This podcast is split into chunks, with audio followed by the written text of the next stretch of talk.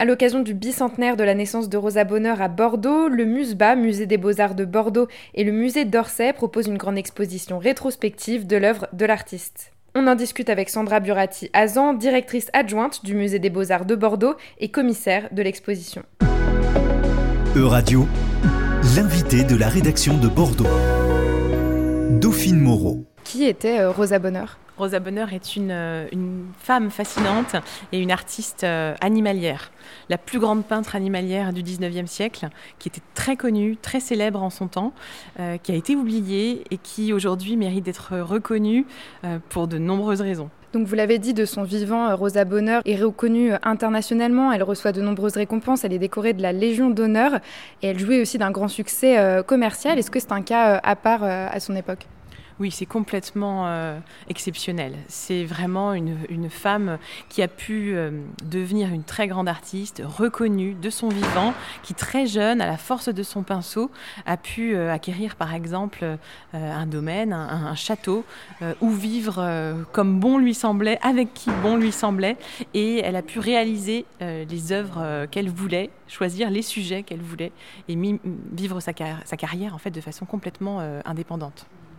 Malgré euh, cet immense euh, succès, comme beaucoup de femmes artistes, elle a été euh, assez oubliée, peu étudiée et très peu connue du grand public. Comment est-ce que vous vous expliquez justement cet oubli? Je pense qu'il y a plusieurs raisons en fait. C'est tout un ensemble de, faisceaux qui se, rejoignent.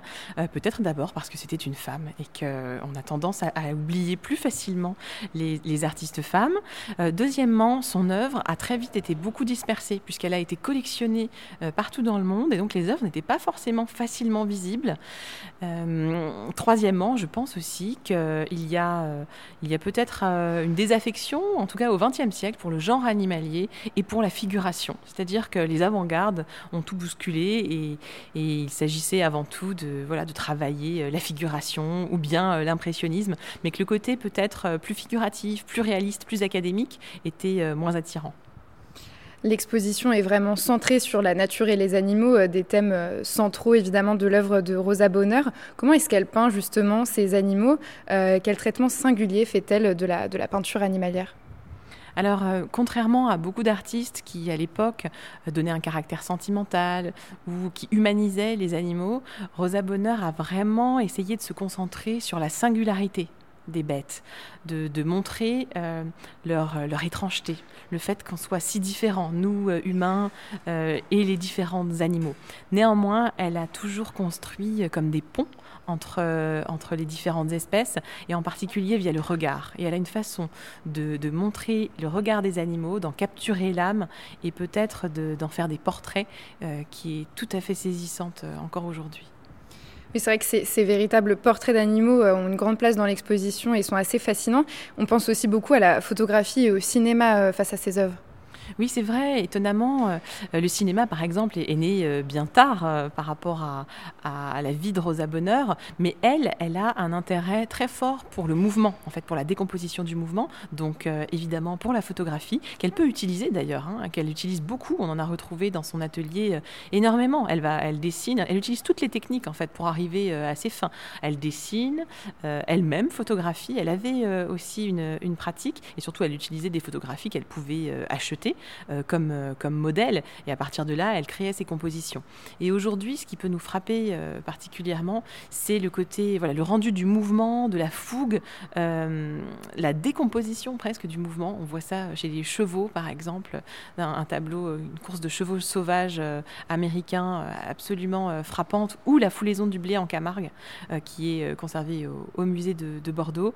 Il y a un côté quasiment panoramique et, et le mouvement qu'elle donne à ces animaux parfois euh, nous font penser aujourd'hui à une forme de travelling parce qu'ils euh, euh, remettent le, spectateur en perspective et on a une expérience physique face au tableau de, mouvement. Ce qu'on voit aussi dans l'exposition, c'est qu'elle voyage beaucoup en Europe. Elle est d'ailleurs très inspirée par les paysages de l'Écosse. C'est une véritable peintre européenne.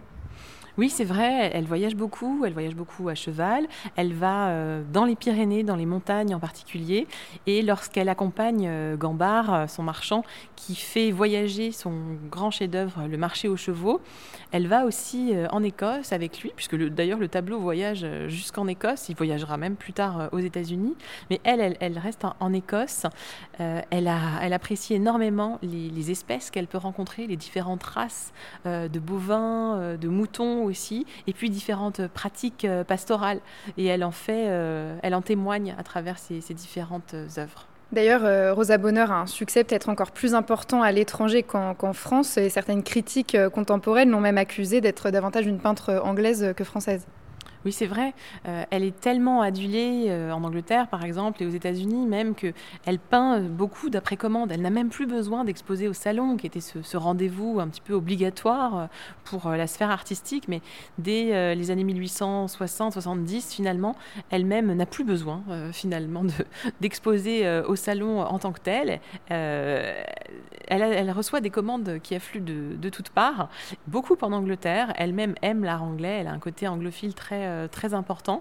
Et euh, dans ce contexte un peu nationaliste, enfin très nationaliste même de, de la deuxième moitié du 19e siècle, euh, c'est quelque chose qui peut être perçu par certains comme une forme de trahison. Cet aspect très international, on le retrouve complètement dans la provenance des œuvres qui composent l'exposition, qui viennent de, partout dans le monde, beaucoup des États-Unis aussi. Oui, alors c'est vrai qu'on a essayé de, présenter beaucoup d'œuvres venant de France, hein, et il, y en a énormément, mais il fallait qu'on fasse venir des, des chefs-d'œuvre qui n'avaient jamais été montrés pour certains euh, en France qui sont justement euh, conservés aujourd'hui dans des collections euh, américaines ou britanniques. Et donc, oui, il y a certaines œuvres qui nous, viennent, qui nous viennent de loin et qu'on est très heureux de pouvoir présenter ensemble parce que pour la première fois, certaines œuvres sont réunies ici sur le sol français. L'exposition met en avant évidemment l'œuvre de Rosa Bonheur, mais aussi l'artiste elle-même. Oui, c'est vrai qu'il s'agissait pour nous de, nous concentrer sur l'œuvre de Rosa Bonheur, de pouvoir l'analyser euh, comme un artiste, euh, comme un artiste homme, comme on le fait par exemple pour d'autres expositions.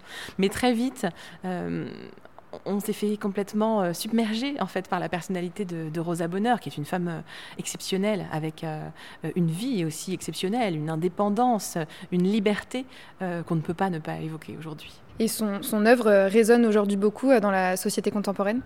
Oui, elle, répond à, beaucoup d'aspirations, aussi bien euh, par rapport euh, justement au regard qu'on porte sur le monde vivant, sur la façon dont on se place, nous, êtres humains, au milieu de, ce monde dans, lequel on vit.